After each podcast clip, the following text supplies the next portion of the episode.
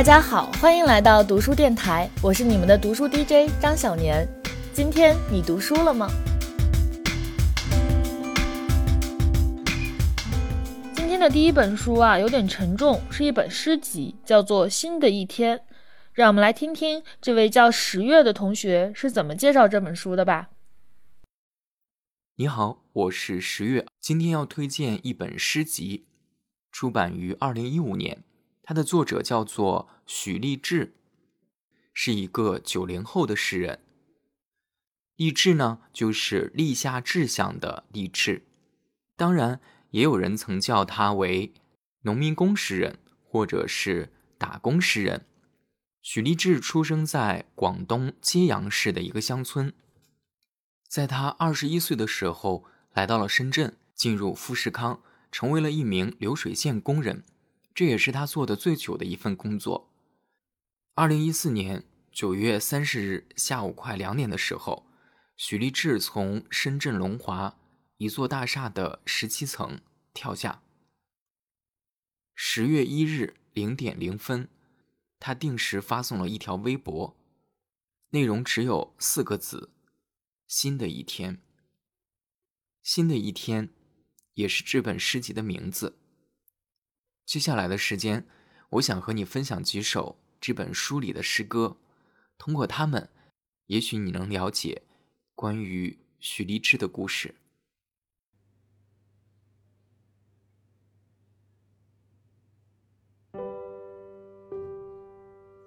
我想分享的第一首诗歌名字叫做《担忧》。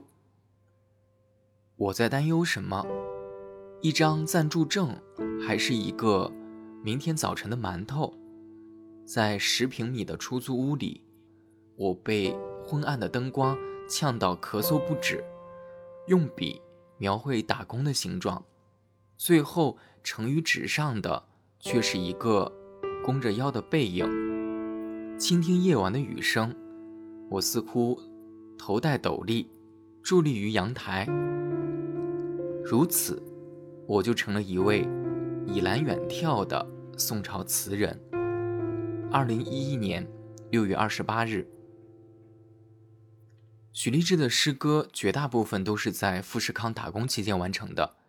在这些也许特别朴素的文字中，我们可以看到一个二十岁出头的年轻人在一线大城市打拼生活，做着非常基础性的工作。他有他的苦恼和绝望，但也有独属于自己的精神世界。就像刚才那一首，即使在世俗的贫苦生活中，我们还是可以看到他依旧过着充盈的精神世界。那同样是在这间出租屋中，他还写过一首诗歌，名字叫做《凌晨的远眺》。每天，阳光都会穿过防盗网，来到我每月三百五十租来的单间儿。我对这位熟悉的客人露出梦里的微笑。被褥还残留着夜的体温，无数鲜红的花朵盛开在他的皮肤上。我听到来自春天的颜色，他们坐着南下的火车来到秋天。这是初秋的早晨，屋里白色的风扇还在自转，风里有爱，有怨，有面包的碎屑。一天就这样开始了。每个失眠的深夜，我都在祈祷，今天的劳动不要太重，时间不要太长，否则踏出这道门槛至少需要一百年的勇气。二零一一年八月二十七日，三百五十块租来的单间，出租屋中嗅到的气息中有食物的味道。还有情绪的味道，比如怨，比如爱。当然，读这首诗时，我最感慨的还是那句期待：今天的劳动不要太重，时间不要太长。在富士康的生活究竟是怎样的呢？如果是上白班的话，是从早上八点到下午五点；如果加班呢，便会延长到七点；如果是晚班的话，会从夜里八点上到凌晨的五点，碰到加班，依旧会向后顺延两个小时。白班和晚班每隔一个月会更换一次。大部分的工作需要许立志站立完成。诗歌，失眠。呵，习惯了加班，一旦放假，反倒在梦之外徘徊，在夜里翻动从图书馆借来的诗词，看来看去都是些凌乱的忧愁。披上昏黄的灯光，他们安然入睡了，剩下失眠的我，坐在旧书桌前，试图描绘这两年来打工生活的形状。在纸上落脚的是广州、中山、深圳。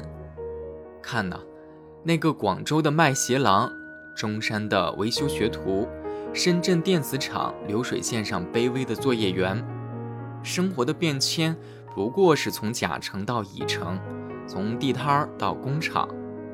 曾经我还不知，与我相似的人有千千万万。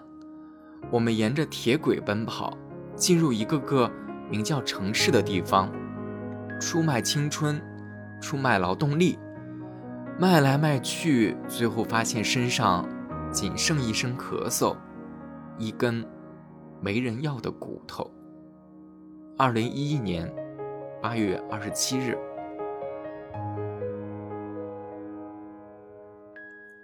这一篇失眠，嗯，很想让人叹口气。因为里面包含了很多生活中的无奈。不过，下面这篇同样为许立志写的、同样为失眠的短诗，就开朗了很多。诗歌《失眠》。当早晨的第一缕阳光来到我的房间时，我刚好把床垫儿烙成大饼，顺便解决了早餐。二零一三年十一月六日，找到诗歌这样的载体来表达情绪和记录生活，对于许立志来说，我也不知道到底是好事儿还是坏事儿。因为如果能有一个合适的形式承载自己的这些情绪，那就是好事儿。但是这样的文艺作品，这样的形式，也许也会让敏感的人更加敏感。从这个角度来说，嗯，他似乎又不是件好事儿。比如下面这一首：一颗螺丝掉在地上，一颗螺丝掉在地上，在这个加班的夜晚，垂直降落，轻轻一响，不会引起任何人的注意，就像在此之前。某个相同的夜晚，有个人掉在地上。二零一四年一月九日，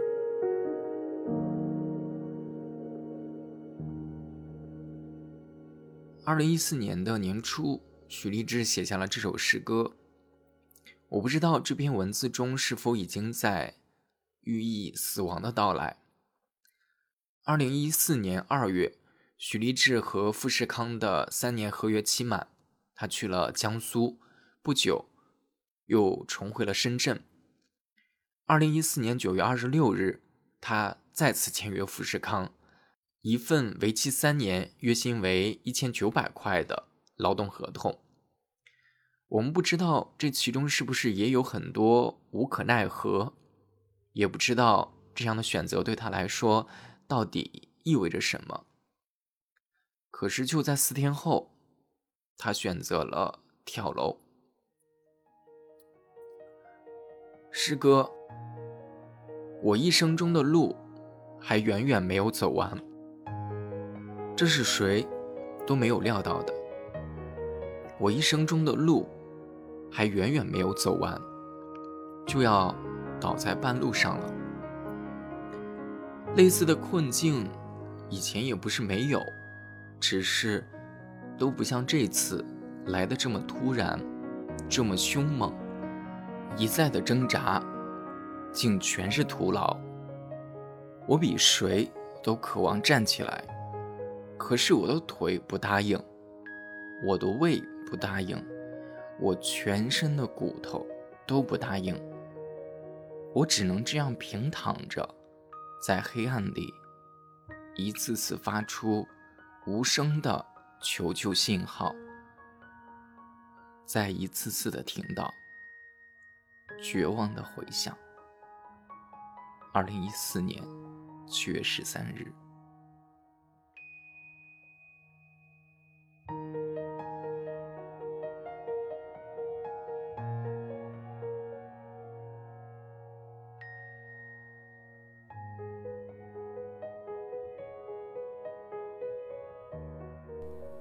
哦，我听的真的好难受。那让我们赶快进入今天的第二本书。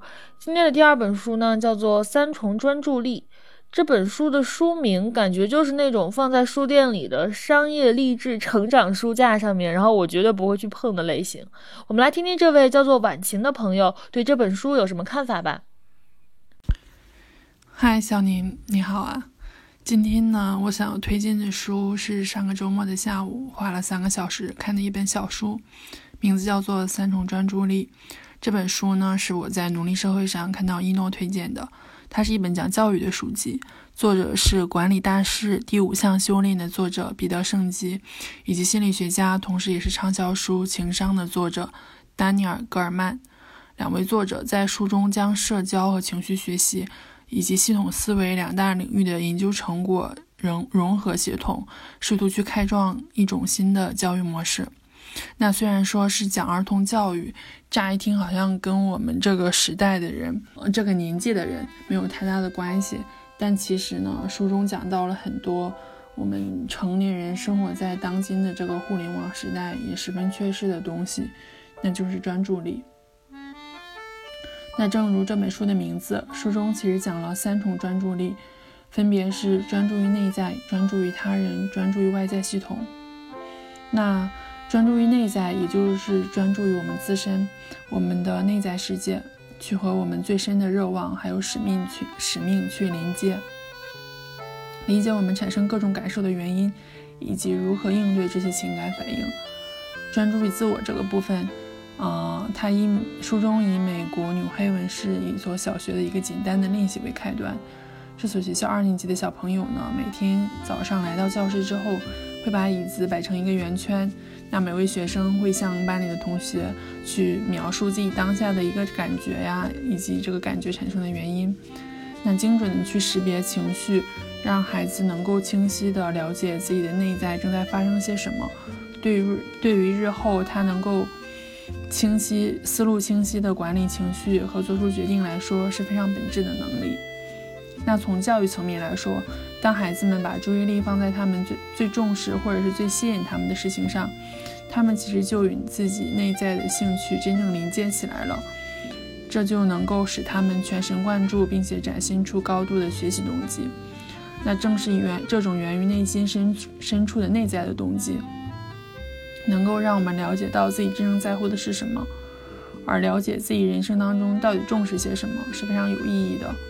当我们的人生不断展开，遵循自身价值观来经营人生的这种感觉，会不断内化成为我们内在的方向舵，鼓励我们把自身感兴趣的、内心看重的，同时也有能力取得成就的事情进行一个有机整合，那从而可以在我们以后的职业生涯和广阔的生活当中创造成功的经验。成就我们自己想要的人生。那专注于自我，除了在对内在自我的探索之外呢，其实书中也提到了，它确实能够提升孩子们在学业上的数据表现。通过合适的课程，我们可以提升自身控制冲动的这种能力，让自己保保持这个注意力的集中，不分心。嗯，大脑学习中枢能够在平静和专注的情况下达到最佳的状态。那书中也提到了，有些学校甚至已经开始了与与正念或者是冥想有关的练习，嗯，关注自己正在想什么以及感觉到什么，嗯，同时又不被这些内在的情绪带走，这种带着观察的觉知，能够帮助孩子在心里构建一个平台，在这里呢，孩子可以去掂量自己的想法、感情、冲动，然后再去行动。这里通过在旋的情绪反应来进行自我关注的时刻，也给孩子们提供了一个内心世界的自由空间，允许他们去管理情绪和冲动，而不是被情绪控制。啊，注意力其实是学习的核心技能，维持注意力，或者说把注意力放在你想要它在的地方的这种能力，其实也叫做认知控制。而作者呢，也在这里提到了非常著名的棉花糖实验，那些愿意延迟满足，以便能够得到两颗棉花糖的孩子，其实就是在进行一种认知控制。那这些孩子在未来的 SAT 分数也确实比其他的孩子高出很多。当然，作者也提出了很多年后，当年的受试者其实还是记得当年的棉花糖测试，所以我们并不知道啊，当年的这个实验对他们来说是不是某种形式的干预或者是介入，呃，去教会了他们要学会等待。那第二重专注力讲专注于他人，也就是了解他人，或者说是一种同理心。这样同理心呢，能够使我们发展出关爱他人以及与他人共事的能力。那这些其实是有效人际关系的基石。书里面讲，将同理心分成了三大类。第一类是认知同理，去理解其他人怎么看待这个世界，了解他人的想法、视角、观点和心智模式，能够让我们用他人理解的语言和方式来表达自己和进行沟通。那第二种呢是情绪同理，也就是脑与脑之间的一种连接作用，让我们在当下能够有一个内在的意识，知道他人的感觉，感知他人的情绪。第三类同理呢，从概念上讲叫做同理关怀。那用日常用语来说，就是能够自然引发同理行为的一种关怀，也就是能够促使我们助人为乐。嗯，正是最后一种同理关怀，提供了打造和建立关怀教室的一个基础。在这样的一个教育场景下，老师会知行合一地向学生们展现和示范充满爱心和关怀的行为。同时，也鼓励学生们培养同样的态度对待彼彼此。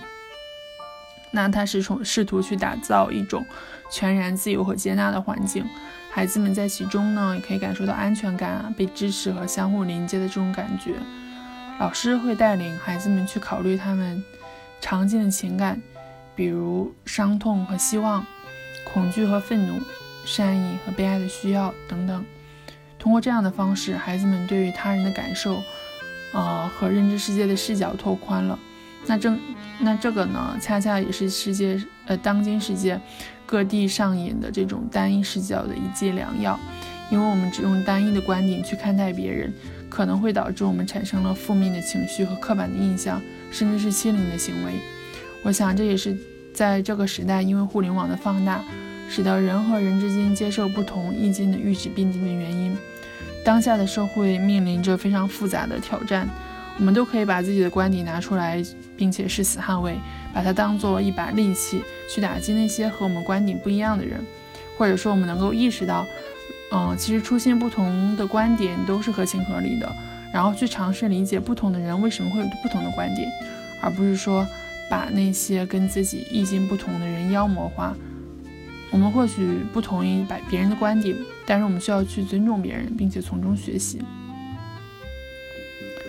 嗯，第三种专专注力是指对外在的关注，也就是去理解更大的世界，理解系统如何互动，并创造出众多相互依存的网络。我们今天面临的最大的课题，其实是人类时代的困境。地质学家把我们当前的这个时期称为人类史时期，因为这是有史以来第一个、第一次一个物种及人类的行为成为影响整个地球运行的重要部分。从脑科学的角度来看呢，这个困境其实在于大脑是在更早期的地质时代中，不断基于生存的需求而产生初始设计，并且缓慢进化的。那这并不能够应对人类时代的新的时期啊，现实，只有当我们感知到迫在眉睫的威胁的时候，头脑的预警系统才会被唤醒。那这次疫情，我想也是让很多人充分了解到了这一点。在今天的地球的系统当中上演的种种的变化，对于人的这种陈旧的知识系统、认知系统来说，其实要么太宏观了，要么太微观了。因此，我们不能立刻感知到日常习惯被放大之后的恶性影响。我们察觉不到我们的建设啊、能源啊、交通这些系统正在给地球造成了一些不可逆转的伤害，因为不能很快的觉察，所以我们就轻易的忽略了它们，或者根本假装这些都没有发生。作者在书中也提到，他希望看到的教育是包含了让孩子们对于这些现象有所理解的教育。等他们长大之后，也许能够超越现在这一代人，做出更好的抉择。今天我们在很大程度上刻意无视那些需要面临的选择，为了延续周遭世界和自身生活的自动化运转，我们创造出一套运行运行系统，是这套系统决定了今天的集体的不作为。要想做出更好的选择，我们必须首先要看到这些系统，并且用心思量。那在我们如今的面临的时代的挑战下，我们需要保有最基本的作为人的能力。他们是理解自己、管理自己、关怀他人、合作共事，以及理解我们更大的系统：明己、明他、明道、见我、见众生、见天地。嗯，无论多么精湛的科技都不能够替代这些技能。当然，我们如果有足够的智慧，或许可以用技术来强化它们。那在理解更大的世界上，我们其实需要去发展我们的系统的思考能力。那系统思考能力其实有几个明显的特征。呃，系统的复杂性其实有几个明显的特征，啊，包括互赖性，比较明显的表现就是说当今的这个全球化，嗯，动态的复杂性。其中包含时间的滞延性，以及产生的一些非预期的效果、后果，以及社会的复杂性。其实我们每个人呢，都是系统或者是问题的一部分。呃，书中也给予了一些关于系统思考者的习惯的，啊，大概包括，比如说在解释因果关系的时候，我们要注意时间的滞后性，啊，我们需要改变视角去增进相互的理解，以及我们能够识别复杂的因果关系当中的循环性和相互影响。等等，那最后一章呢？其实作者是讲了社交情绪学习与系统教育融合共创的可能。啊，我很喜欢这本书的一部分原因，是因为作者并不仅仅去提到了我们当下应该提倡的一种教育方式是什么样的，或者不仅仅提供，不仅仅停留在理论层面上去谈论教育。呃，因为这个可能有很多人意识到了这一些。呃，而是作者是从真正的系统论去出发，他深刻了解，其实我们当前的理论知易行难，重要的是行动。但是行动的前提呢，又是系统当中的教师、教育工作者以及学校真正内化的理解教育变革，做到知行合一，才有可能实际真正在实际的教学当中产生效果。当然，我们并不期待说每一个教育工作者都认可这样的教育理念和变革。但是核心在于那些有变革意愿的小伙伴，那伙伴们能够共同造势。那这些人本来就是系统各个层面的天然领袖。那我们要做的呢，就是善于找到他们，让他们站到并格的前线。一旦并格的过程开启，并逐渐积累势能，最终还是会席卷更多人参与其中的。那最后最后，还嗯录了好长时间。那最后最后我想念一下俞敏洪为这本书写的一个序作为一个结尾。嗯，我还挺喜欢他写的这一段文字。嗯，他是这样说的：当今在这当当今这样一个快速变迁的时代背景下，年轻人如何追求梦想拓展生命的广度和深度？这本三重专注力为我们提供了一个很好的框架，通过对自我的认知、对他人的理解和对更啊更大系统的关注这三重专注力，来获得不断向下扎根和向上生长的力量。我理解这三重专注力也是互相关联的。如果我们把生命比作一片广袤的沙漠，那么自身的努力和对自我的了解、学习，就好像在自己的沙漠里打一眼深井。而当水源从井中源源不断流出，我们就与他人和更大的世界产生了深刻的连接。这水源让沙漠变成绿洲，既滋养了大地，惠及了周围的人，又滋养了自身。我向大家推荐这本书，愿每个人在黑暗中都能找到北极星。那类似三重专注力这种书，把自己的洞见和思考给你整理出来，然后通过一本书去论述。我之前其实是比较不喜欢看这类书的，总觉得说我还用你教我这个。但是今天听了婉晴的这段介绍，我感觉这类书也没那么不好，我的偏见好像少了那么一点儿。那今天的第三本书呢，是一个关系户的投稿，它叫做 Purple Rain，它是我妈妈的好朋友的儿子的女朋友。对，然后我妈每周都给我施压，说让我赶紧给安排上，所以我这就给安排上了。让我们一起来听听吧。有人说过，阅读就是在寻找那个与你有契合灵魂的作者。当第一次拜读到王小波先生的《沉默的大多数》时，我惊喜地发现，那个有趣的灵魂被我找到了。《沉默的大多数》收录了一百二十五篇文章。这本书主要讲的是王小波生前的所闻所想，包括他自己的亲身经历、对国内外文化和观念的看法、对某些书或电影的评论等。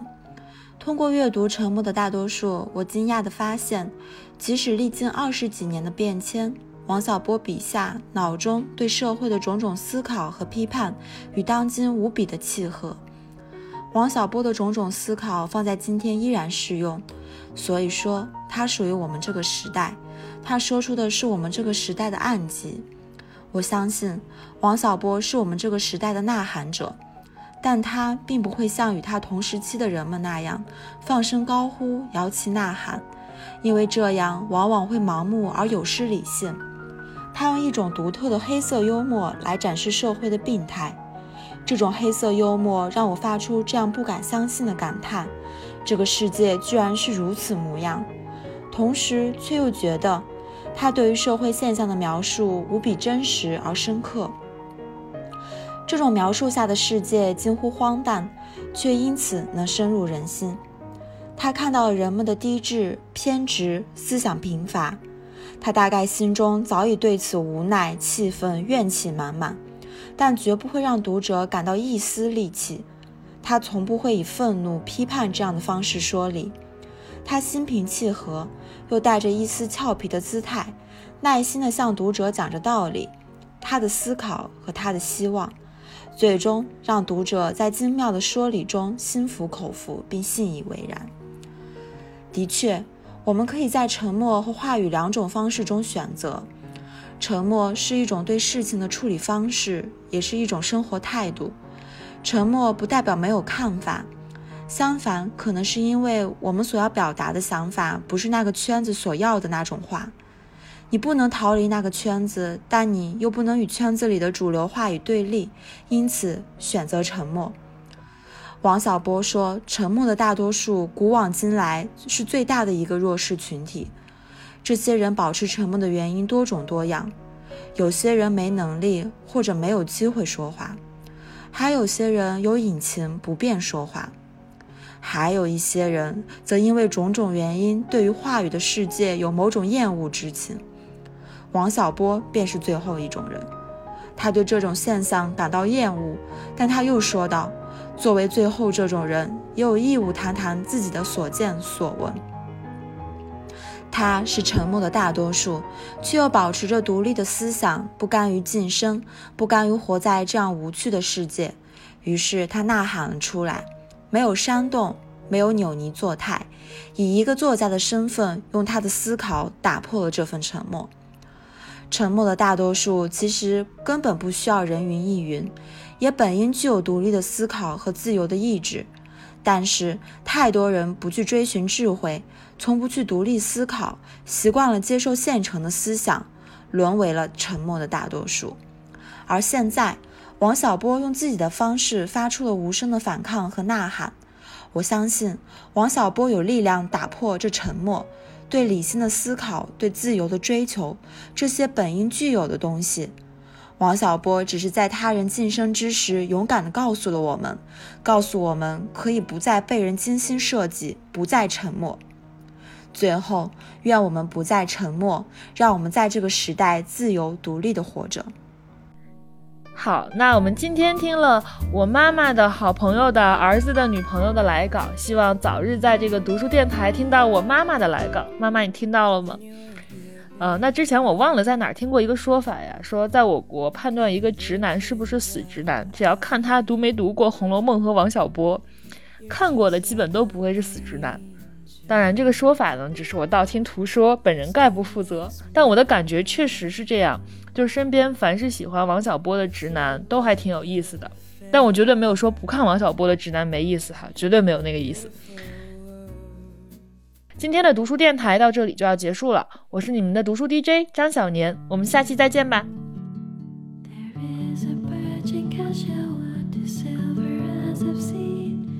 mystery as a maiden's bed with mystery as a dream.